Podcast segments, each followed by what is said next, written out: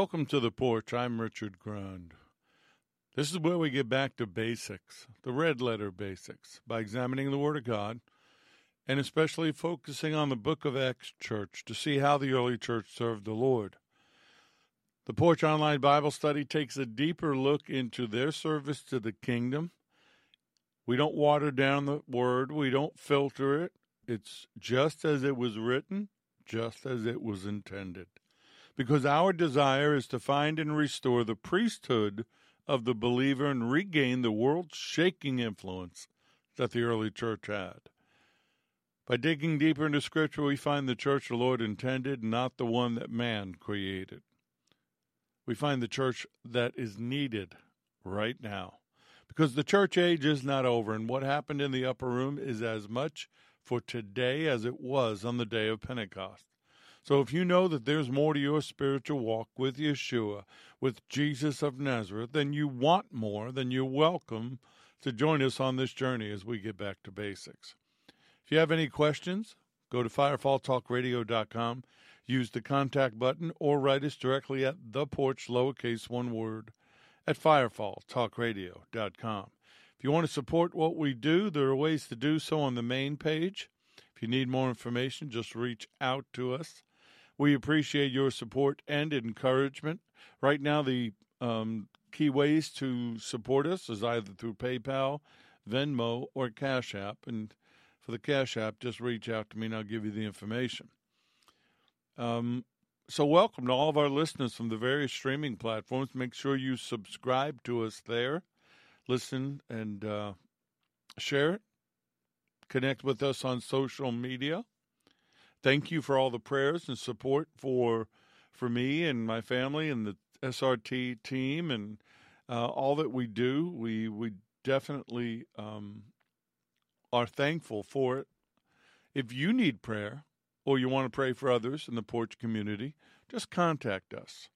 We will connect you with uh, the mailing list, the email list, and um, get you into the loop. So, Father, we come to you right now in the name of Yeshua, the name above all names. There is a, no other name in heaven and earth by which we can be saved. You are Abba, Papa, Daddy. So we boldly approach the throne of grace and mercy, crying out, Abba, we need you. We love you. We want to sit with you. We want to feel your presence in our life. Help us. Show us anything that keeps us from having that relationship with you 24 7, just like Adam did. And someday when we get our glorified bodies and we are in paradise, we'll be able to walk with you in the cool of the evening. But for now, we do it through Yeshua, your Son, and through the connection of the Holy Spirit. So we thank you for sending him. We thank you for the cross the empty tomb, the upper room. We thank you for his blood paying our debts to you so that we can be restored into right relationship. Lord, we never take the cross for granted, no matter how close we become, no matter how familiar we are, we can't ever forget the price you paid. But we know that you're alive that you sit at the right hand of the Father and you've allowed us to sit with you in the heavenly places. What a special privilege that is. Thank you for sending the Holy Spirit to walk with us and to teach us and to guide us and to remind us, to encourage us. Thank you. Thank you, Lord. We thank you for all that we have our homes, our families, our furry kids, our possessions. All good things come from you. Everything comes from you. We're nothing without you. So we ask for your protection over us and all that we have. We ask for you to guard us, seal us, be the shield about us and the glory and the lifter of our head. We ask your Holy Spirit to just come and join with us right now during this time. We open our hearts and our minds to you to receive. We let go of all preconceived notions. We ask all false teachings and everything we've accepted or had put upon us to be washed away so that we can walk in newness and fullness of relationship with you. Holy Spirit, do whatever you want to do. This is your time, these are your people, and we ask you to join with us during this time on the porch. We pray all these things, protection from the enemy, and that you would be glorified. And we pray this in Yeshua's name. Amen.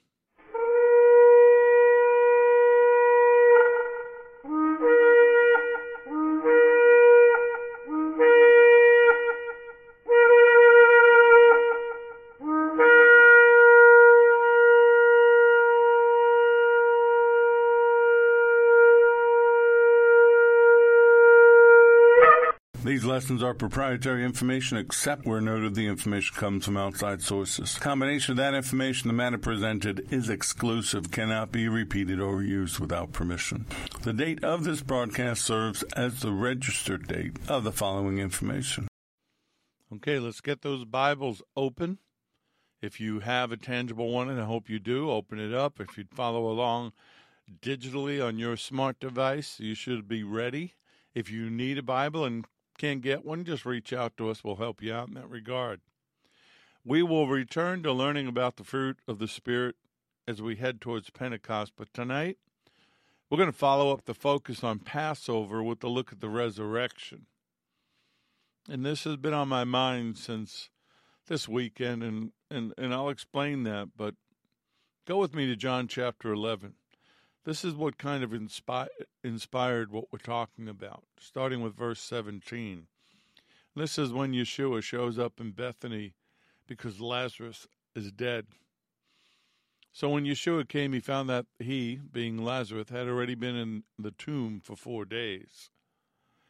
Now Bethany was near Jerusalem, about two miles, and many of the Jews had joined the women around Martha and Mary to comfort them concerning their brother. Now Martha, as soon as she heard that Yeshua was coming, went and met him, but Mary was sitting at the house. Martha said to Yeshua, Lord, if you had been here, my brother would not have died. But even now I know that whatever you ask of God, God will give you. Yeshua said to her, Your brother will rise again. And Martha said, I know that he will rise again in the resurrection at the last day. And Yeshua said to her, I am the resurrection and the life. He who believes in me, though he may die, he shall live. And whoever lives and believes in me shall never die. Do you believe this? And she said to him, Yes, Lord, I believe that you are the Messiah, the Son of God, who is come into the world. The resurrection of the Lord is the key to our faith and trust that we too will be raised on the last days. If he's not risen, then he's just a dead prophet, a dead teacher. But he's not. He's risen. He's Messiah. He is everything that the Father promised he would be. Because if we don't believe this, if we don't believe that he's risen from the dead, if we don't believe that we will be raised in the last day, then the keys of hell and death still belong to the devil and the door to eternal life is still locked. That's why to the first century church, the resurrection day, the celebration of the resurrection was the most important day of the year, not his birth. That's not, they did not do that, folks. The most important day of the year to them was the resurrection day. Except in the second century, the further away we got from the book of Acts church, a debate arose over when to celebrate the resurrection. Most churches held the festival on the Sunday closest to the Jewish Passover. Sometimes there was doubt as to which of the two nearest Sundays would be observed. The churches in Asia Minor frequently observed the resurrection on the date of the Jewish Passover, even if it was not on a Sunday. In Rome, different congregations observed different days. The International Standard Bible Encyclopedia explains that up until the Nicene Council in 325 AD, the church observed, and they called it Easter. I do not, for many reasons. I don't celebrate Easter, it's Resurrection Sunday. I've taught about it, I've talked about it. They celebrated it on the Jewish Passover. But after the Council of Nicaea, they separated the two. See, during the first three centuries of the church, there was no attempt to standardize the Christian festivals. However, when Constantine became emperor, they changed the date away from Passover. One of the purposes, specific purposes, of the Council of Nicaea in 325 was to pick the date because Constantine did not want Easter to be celebrated on the Jewish Passover. He said it was the Christian duty to have nothing in common with the murderers of our Lord, ignoring the fact that it was Jew and Gentile that participated in the crucifixion, which would make sense because by the word of the Lord, he came for both Jew and Gentile. So they came together to make that decision. The Jews manipulating the Romans to crucify Yeshua. And specifically, the Council of Nicaea required that the resurrection feast be celebrated on a Sunday and never on the day of the Jewish Passover. So they picked the Sunday following the first full moon of the spring equinox, which means it would always fall between March 22nd and April 25th. And they prohibited even the Lord's Supper on the day before the Jewish Passover, which was a distinct break, a distinct fracturing of the relationship between the Jews and the Messianic believers, specifically ripping it apart to where Christianity became a separate religion. From then on, they celebrated the solar Julian calendar, giving it precedence over the Hebrew lunar solar calendar. But the, the ruling of the Council of Nicaea wasn't imme- immediately accepted everywhere. In fact, it didn't sit well with those who had been celebrating the resurrection on Passover to learn that they were suddenly being called heretics and Judaizers. And confusion reigned because between Rome and Alexandria, they, they chose the spring equinox on different days. And those who fought for, fought for the Passover date on Nisan 14, no matter what day of the week it fell on, were attacked and ostracized. But eventually, through pressure, the ruling of the Council of Nicaea was accepted by all the Western churches. The Evangelical Dictionary of Theology on Easter says this anti Jewish prejudice seems to have been a factor in the church leaders' decision to make such changes. According to R.K. Bishop, quote, the early development of the celebration of Easter, so I kind of just spit that out, Easter, I don't like that, and the attendant calendar disputes were largely a result of Christianity's attempt to emancipate itself from Judaism. Sunday had already been replaced by the Jewish Sabbath early in the second century, and despite efforts in Asia Minor to maintain the Jewish Passover date of 14 Nisan for Easter, or the, the true Passover, hence the name Quartodecimans, meaning fourteeners. They even gave them a label.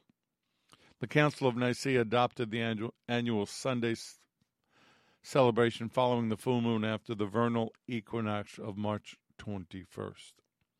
See, before 70 AD, Christianity was regarded by the Roman government and by the people at large as a branch of the Jewish religion.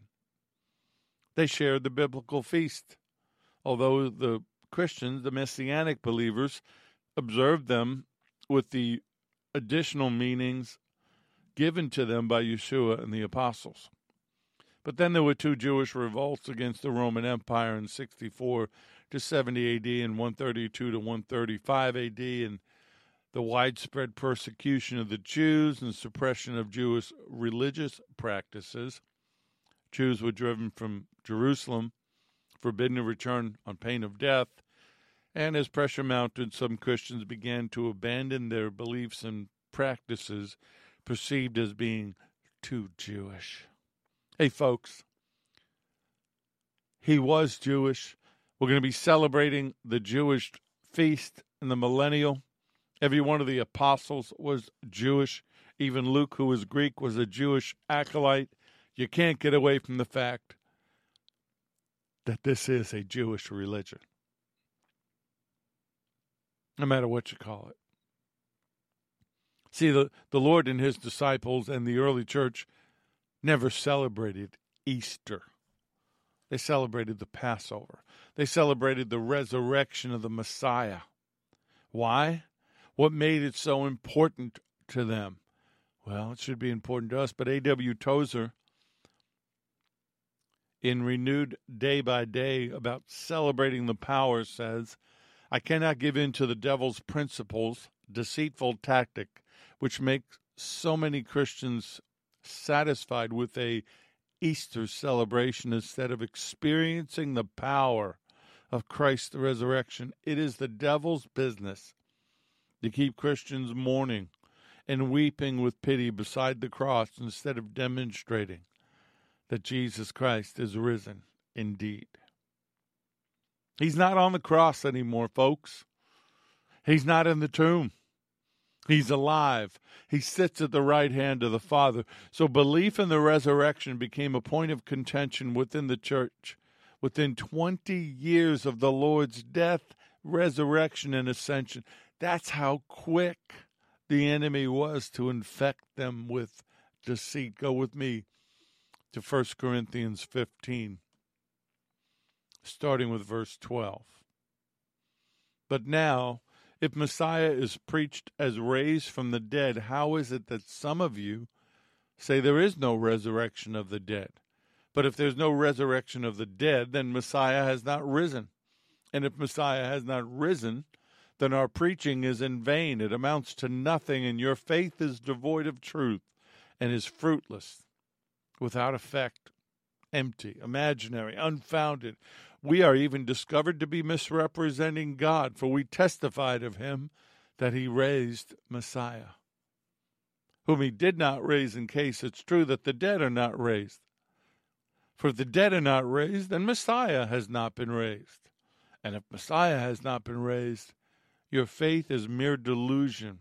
It's futile, it's fruitless, and you're still in your sins under control and penalty of sin. And further, those who have died in spiritual fellowship and union with Messiah have perished and are lost.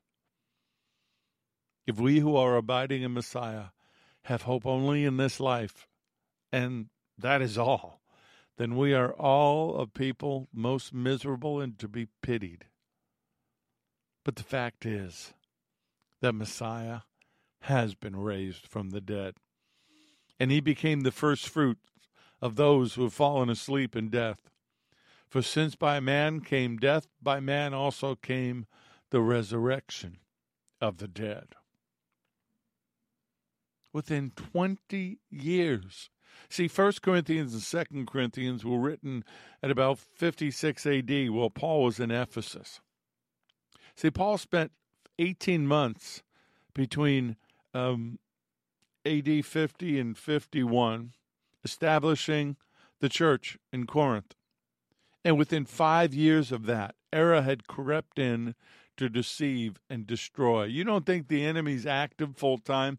If you don't think he went after the book of Acts church full of power to find ways to deceive them and knock them off track and took 300 years to take control of the church? He's fully active all the time, and we need to be standing, studying, praying, and believing all the time. Vine's complete expository dictionary of Old and New Testament words, the word resurrection, anastasis, denotes a raising up or rising. Ana means up, and histemi means cause to stand. It's the core foundation of our faith that Messiah Yeshua, Jesus, has risen from the dead. And we too, as believers, will do the same. If this is all there is, if this, we have no hope. But I have hope.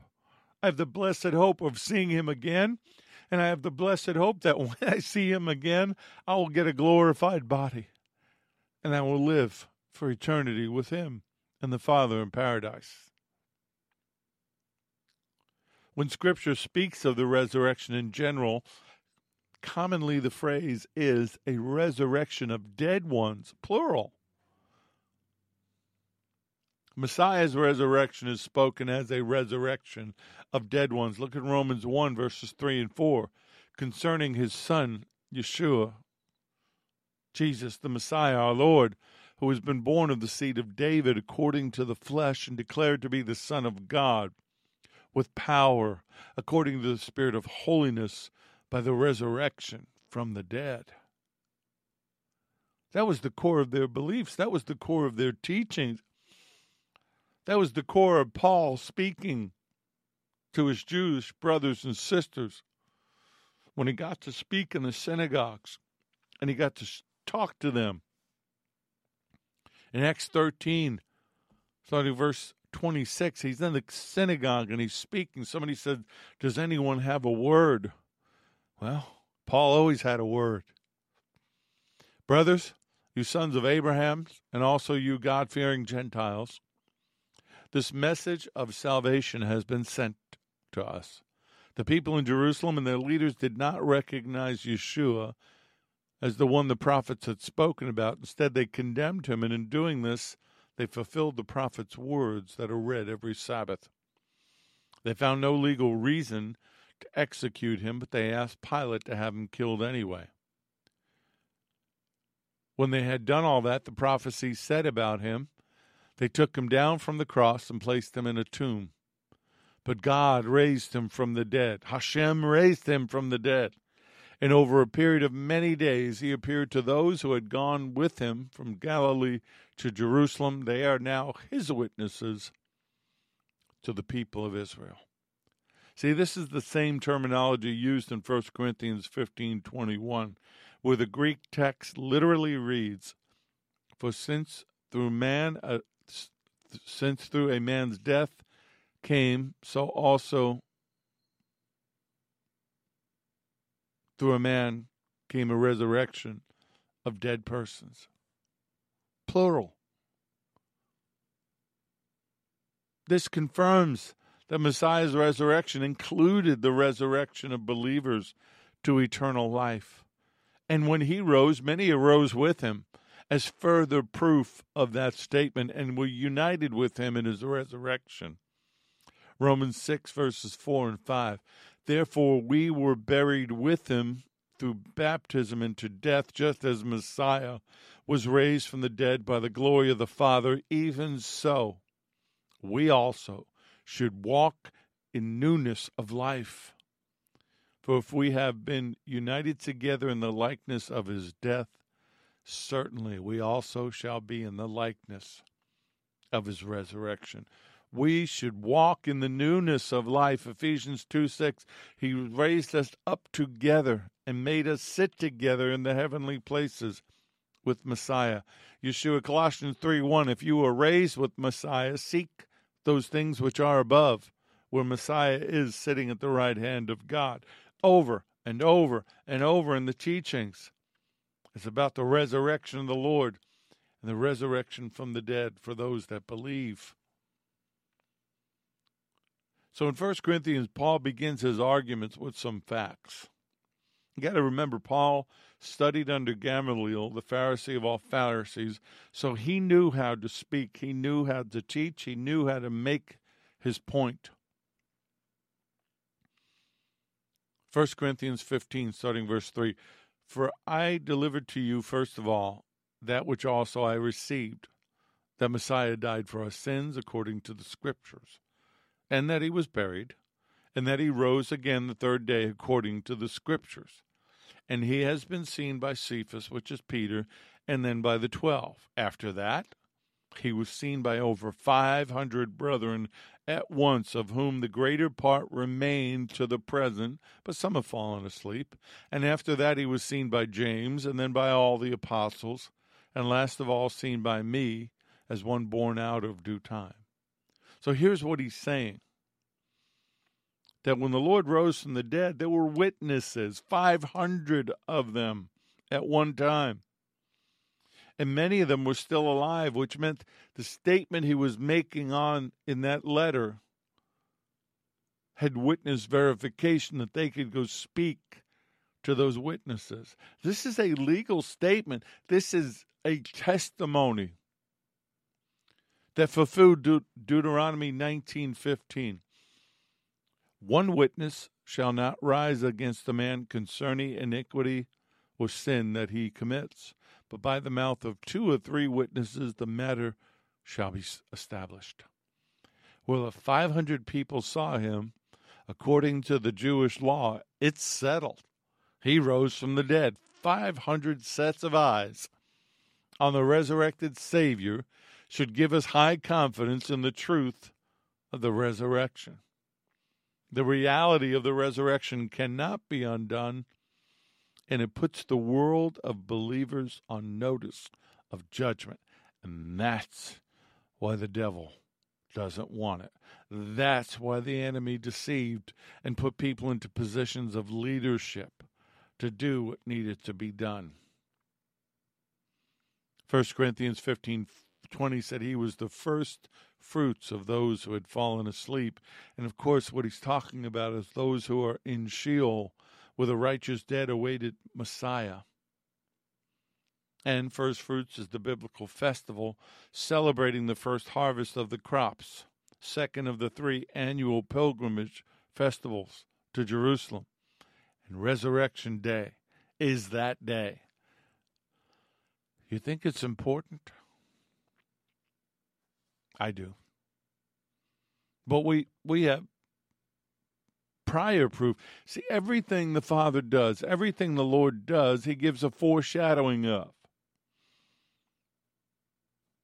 Raising Lazarus from the dead in John 11, Jairus' daughter in Luke 8, the widow of Nain's son in Luke 7, all passed from physical death back to life. And in Lazarus' case, on the fourth day your body begins to decompose and the gases build up and the and the organs start to disintegrate and the tendons and the ligaments and everything is all falling apart and begins to stink. In fact, Martha says that when he says, "Roll away the stone," and Martha goes, "But Lord, he stinks." Lazarus, come forth. And all of that changed. All of that went back. His body is back and he comes out. Folks, we have it witnesses, testimony, evidence. Shouldn't we live like we know that? In Matthew 27, starting with verse 50, and Yeshua cried again with a loud voice, he's on the cross, and gave up his spirit.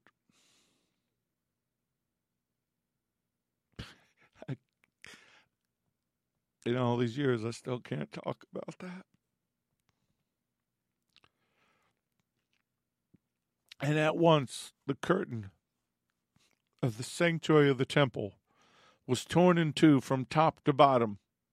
The earth shook and the rocks were split. The tombs were opened, and many of the bodies of the saints who had fallen asleep in death were raised to life. And coming out of the tombs after his resurrection, they went into the holy city and appeared to many people. The tombs were opened the inauguration of the kingdom of God by destroying the power of death and establishing the final resurrection. Isaiah 26:19 Your dead shall live together with my dead body they shall arise awake and sing you who dwell in dust for your dew is like the dew of herbs and the earth shall cast out the dead Daniel 12, 2 prophesied, and many of those who sleep in the dust of the earth shall awake, some to everlasting life, some to shame and everlasting contempt. That's on the final day. That's when the Lord comes back. That's when he splits the Mount of Olives. That's when it all happens.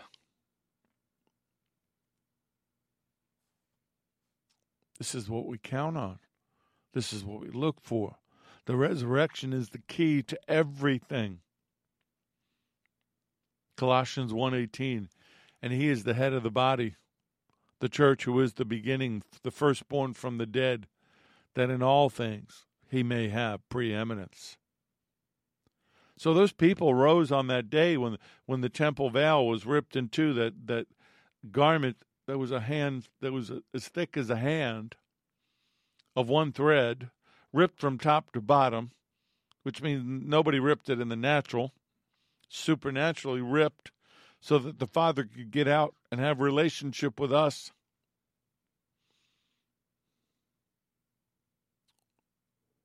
Permanently raised immortality to live forever in their bodies. Messiah, the first fruits, was first of all, the first of all the permanent resurrections.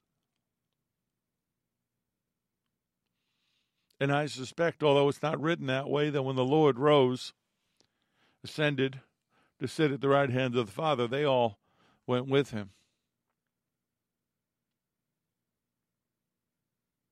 he had already gone down into Sheol to take the righteous dead and presented them to the Father as first fruits.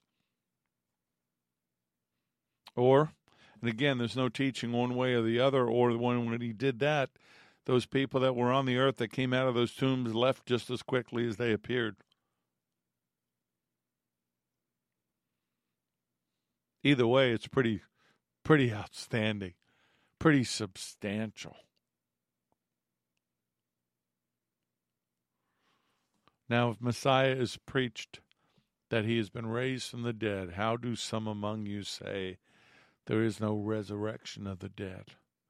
For if there's no resurrection of the dead, then Messiah is not written. That's what Paul's saying in 1 Corinthians 15. What he's saying is the risen Messiah is our hope. And, and let me be clear about this, not to be hurtful. Not everybody gets this oh, everybody who dies goes to heaven. No, no, they don't. Those that have accepted the gift, so those that have accepted the sacrifice on the cross, those that have made Yeshua Lord of their life and had their names written into the Lamb's book of life. The silliness that everybody gets in because they don't want to offend anybody. And I wish Paul would say who the Corinthians were that were teaching there's no resurrection. They were obviously opponents of Paul, denying the reality of Messiah's resurrection. And I've heard this even today that it was only spiritual rather than physical.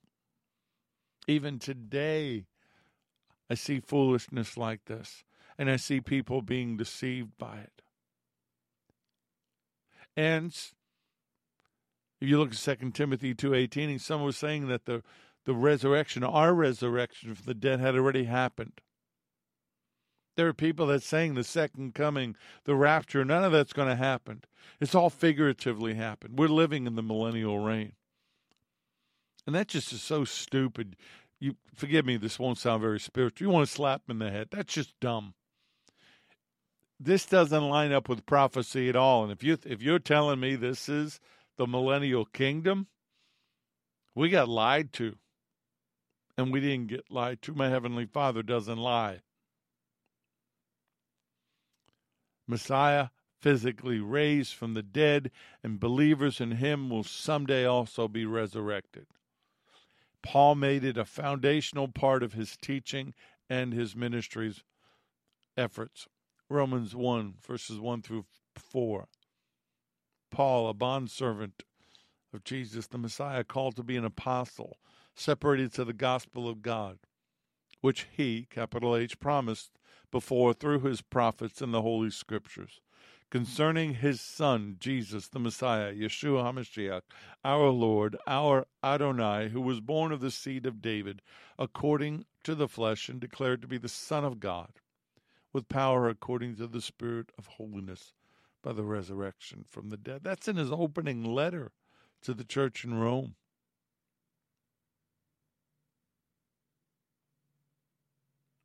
Why aren't we living like this? Why does our hope get shaken by the cares and the things of this world and what the enemy does?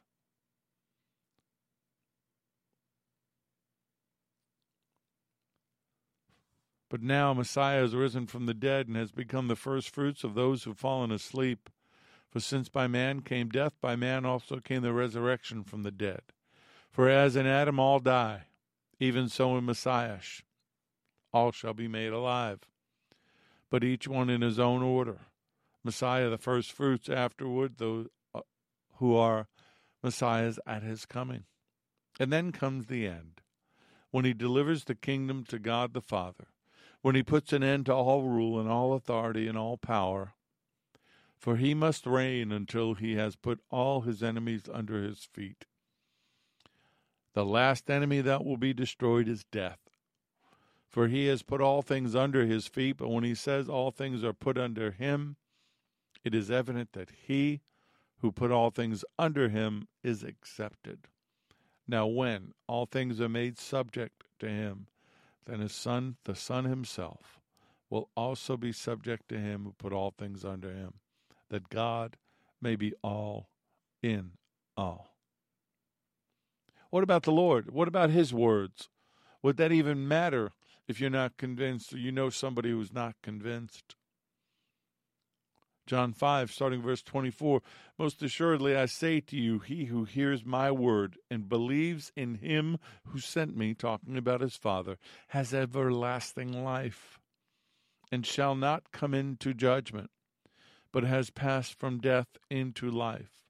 Most assuredly I say to you, the hour is coming and now is when the dead will hear the voice of the Son of God, and those who hear will live prophesying that day on the cross. For as the Father has life in himself, so he who has greeted, granted, I'm sorry, he who has granted the Son to have life in himself and has given him authority to execute judgment also because he is the Son of Man. Do not marvel at this, for the hour is coming in which all who are in the graves will hear his voice and come forth. Those who have done good to the resurrection of life, and those who've done evil to the resurrection of condemnation. Got to remember when the Lord spoke, when prophets speak, they speak of things that are now and coming. There's a duality in all prophecy.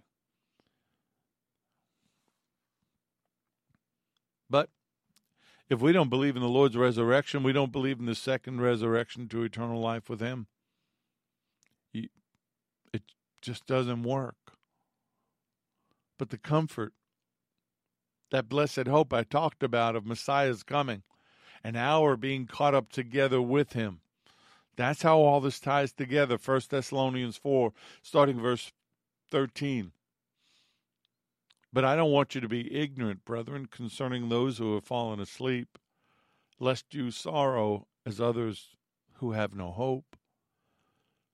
For if we believe that Yeshua died and rose again, even so God will bring with him those who sleep in Yeshua.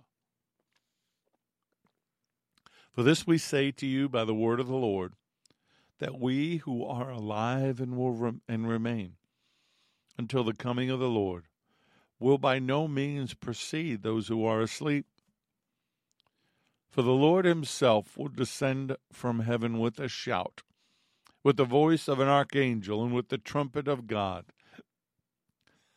Hallelujah. And the dead in Messiah will rise first. Then we who are alive and remain shall be caught up together with them in the clouds to meet the Lord in the air. And thus we shall always be with the Lord. Therefore, comfort one another with these words. The comfort of Messiah coming to get us, the comfort of the resurrection, the comfort of being caught up together with Him. This world has no hold on me.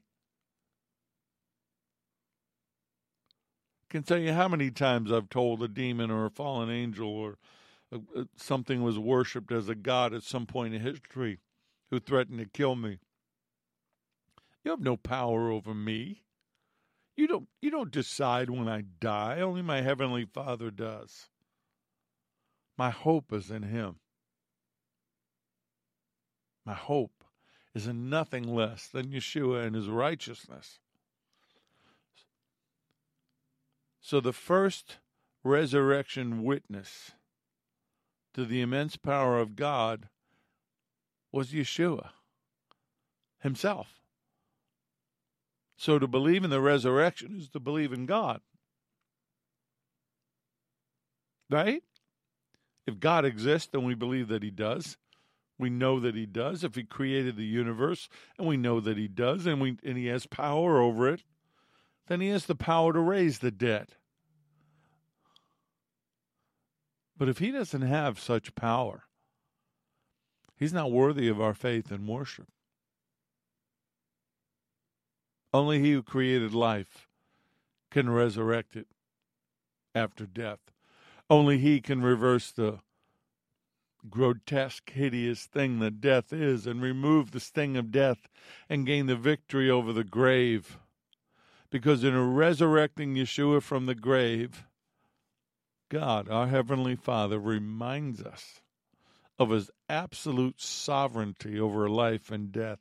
You seeing why the enemy hates this so much? But let's follow Paul in his argument. He concludes his argument in 1 Corinthians 15 with verse 50 through 58, talking about our final victory. Now, this I say, brethren, that flesh and blood cannot inherit the kingdom of God, nor does corruption inherit incorruption. Behold, I tell you a mystery. We shall not all sleep, but we shall all be changed. In a moment, in the twinkling of an eye, at the last trumpet, for the trumpet will sound, and the dead will be raised incorruptible, and we shall be changed. For this corruptible must put on incorruption, and this mortal must put on immortality. So when this corruptible has put on incorruption, and this mortal has put on immortality, then shall be brought to pass the saying that is written Death is swallowed up in victory. O death, where is your sting? O Hades, where is your victory? The sting of death is sin, and the strength of sin is the law. But thanks be to God who gives us victory through Adonai Yeshua HaMashiach, our Lord Jesus the Messiah. Therefore, my beloved brethren, be steadfast, immovable, always abounding in the work of the Lord, and knowing that your labor is not vain in the Lord. How about this? The ultimate healing we all seek the ultimate healing for a believer in Yeshua is the resurrection.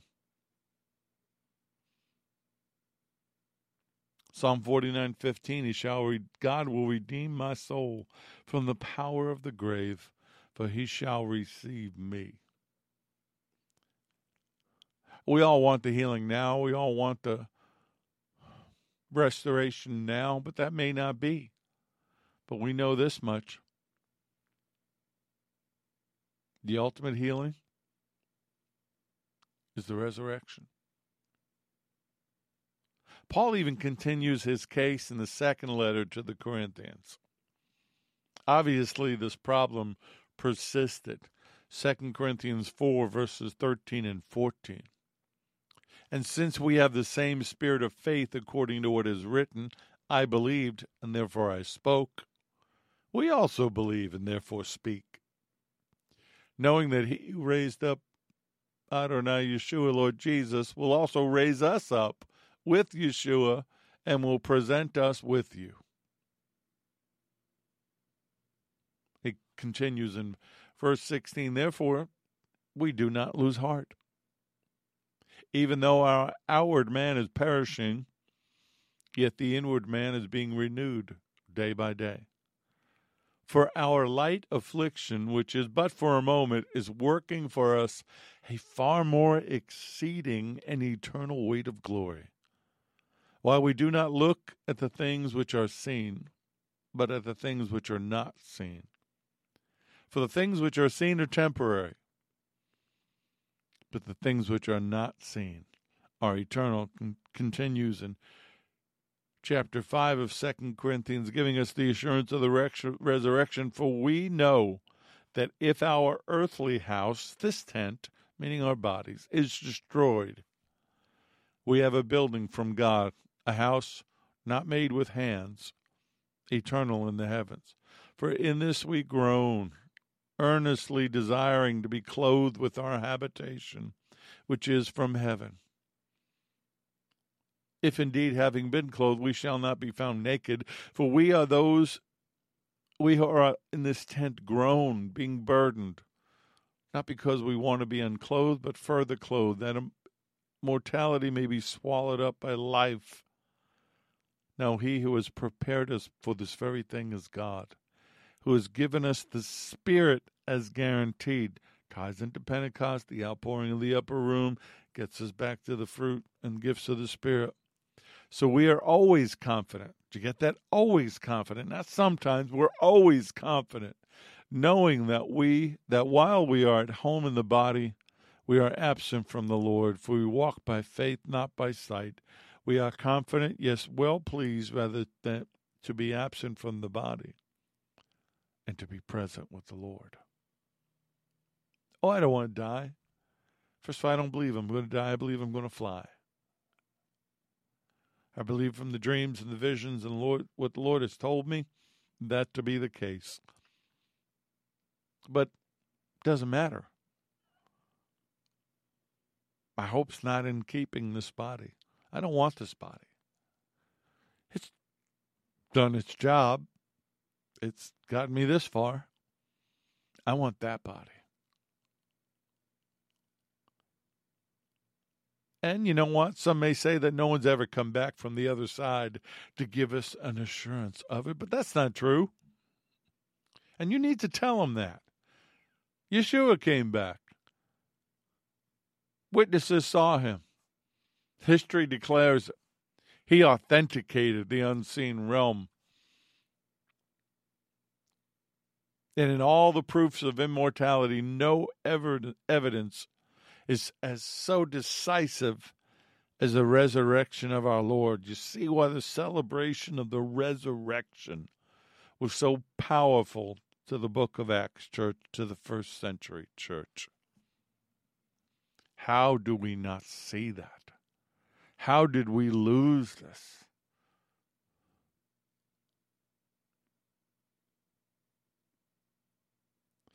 Why are we talking about so many other things? But Paul talked about this a lot. He encouraged them a lot. You can't take anything with you. Why are we building up treasures on this earth?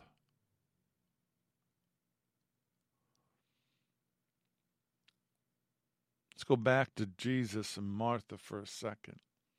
The resurrection of Lazarus. When he said to her, I am the resurrection and the life. He who believes in me, though he may die, he shall live. And whoever lives and believes in me shall never die. Do you believe this? Whoever believes in, adheres to, trusts in, relies on Yeshua, though he or she may die, they shall live. And whoever continues to live and believes and has faith and cleaves to, relies, relies on him, shall never actually die at all. See, here's the thing about that.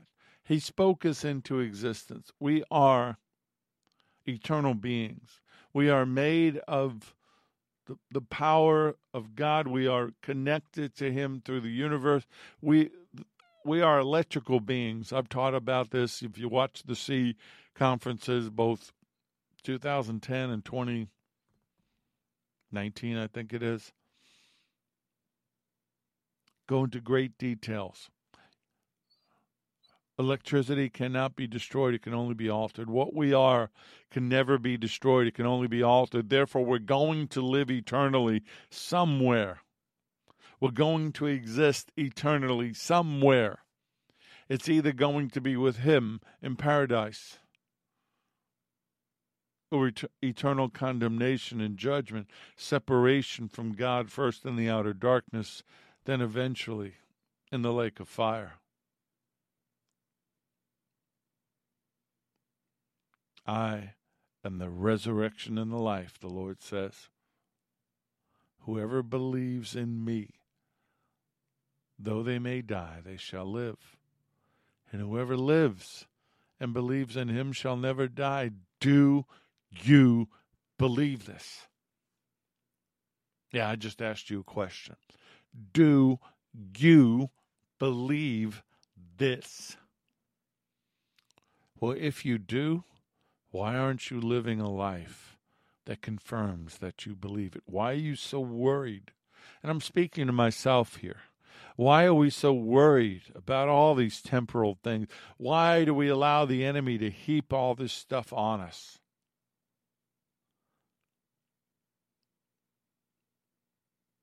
He's just trying to get us off of the facts. He's just trying to get us away from the testimony. He's a con man, sleazy snake oil lawyer in a courtroom that's trying to get the jury to see everything but the truth. Misdirection, performance, bombastic, every, everything that that lawyer can do to get them from not seeing the facts.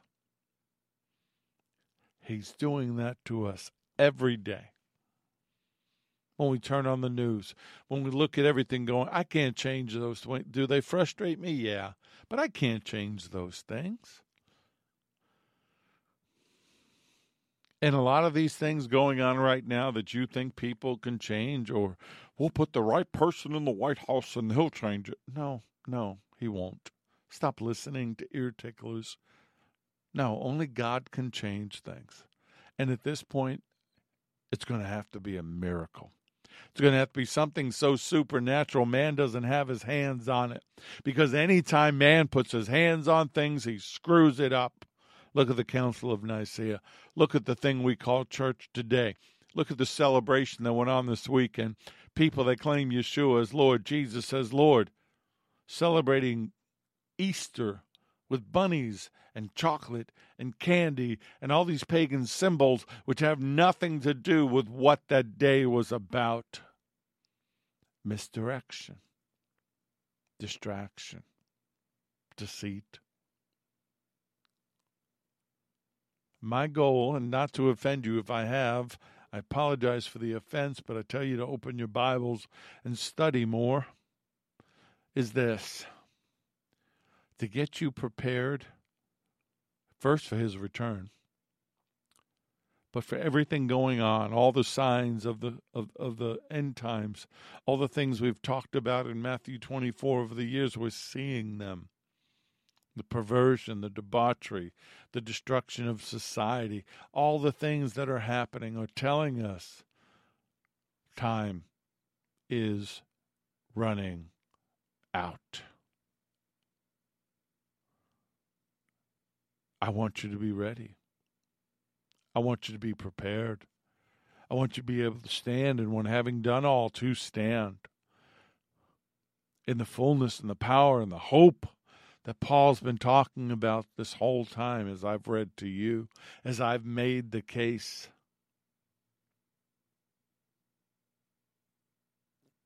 Father, Abba, I don't know who's listening. I I know some people that are listening, but I don't know who's hearing what I'm saying. I ask you to open their eyes, open their ears, open their hearts to change them, to be about your business, to be about kingdom business, to understand anything other than getting people saved, healed, and delivered is a waste of time. To change the world, we change it one person at a time by bringing them to you so that they can make you Lord of their life. So I pray right now that we all find our way back to the cross as a reminder of the price that he paid. I'm sorry, Lord, I can't ever talk about it. Can't do it. But I know you're not there. My whole life, I saw crucifixes and statues and images of you up on the cross. And people still, still looking and celebrating, and I'm going, No, he's not on the cross anymore. He's alive. The tomb is empty. The cross is bare. Yeshua, Jesus of Nazareth, is alive forevermore, sitting at the right hand of the Father and allowing us to sit with him now spiritually in the heavenly places, but soon physically. Holy Spirit, have your way with us. Have your way with us. Do what needs to be done. Bring everything to the forefront, everything inside of us that's not of the Father. Bring it, pull it out all into the light, expose it, and take it away. We need our hope. We need our faith empowered. We need you, Lord, more and more every day. And I pray all these things in Yeshua's name. And if you believe, just say amen.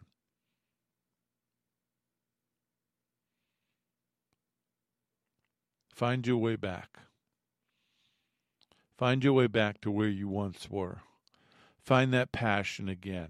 Find that feeling you once had when you first met him. And hold on to it and never let it be stolen again. May the Lord bless you and keep you. May the Lord, Adonai, Yeshua HaMashiach, make his face to shine upon you and be gracious to you. May the Lord, may Adonai lift up his countenance upon you and give you peace, give you shalom. I'm Richard Grund. This has been the Porch on Firefall Talk Radio.